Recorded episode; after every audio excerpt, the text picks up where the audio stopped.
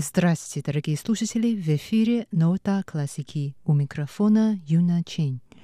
Сегодня вашему вниманию предлагаются записи двух выступлений одного из самых известных джазовых барабанщиков на Тайване Хуан Рейфона.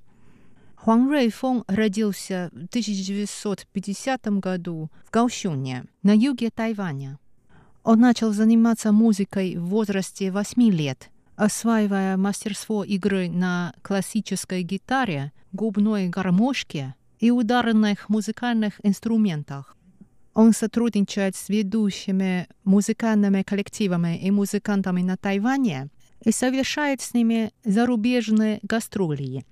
Сегодня мы послушаем записи одного из его сольных выступлений, а также концерта 2000 года в Стокгольме вместе z orkiestrą tajbejskiej filharmonii.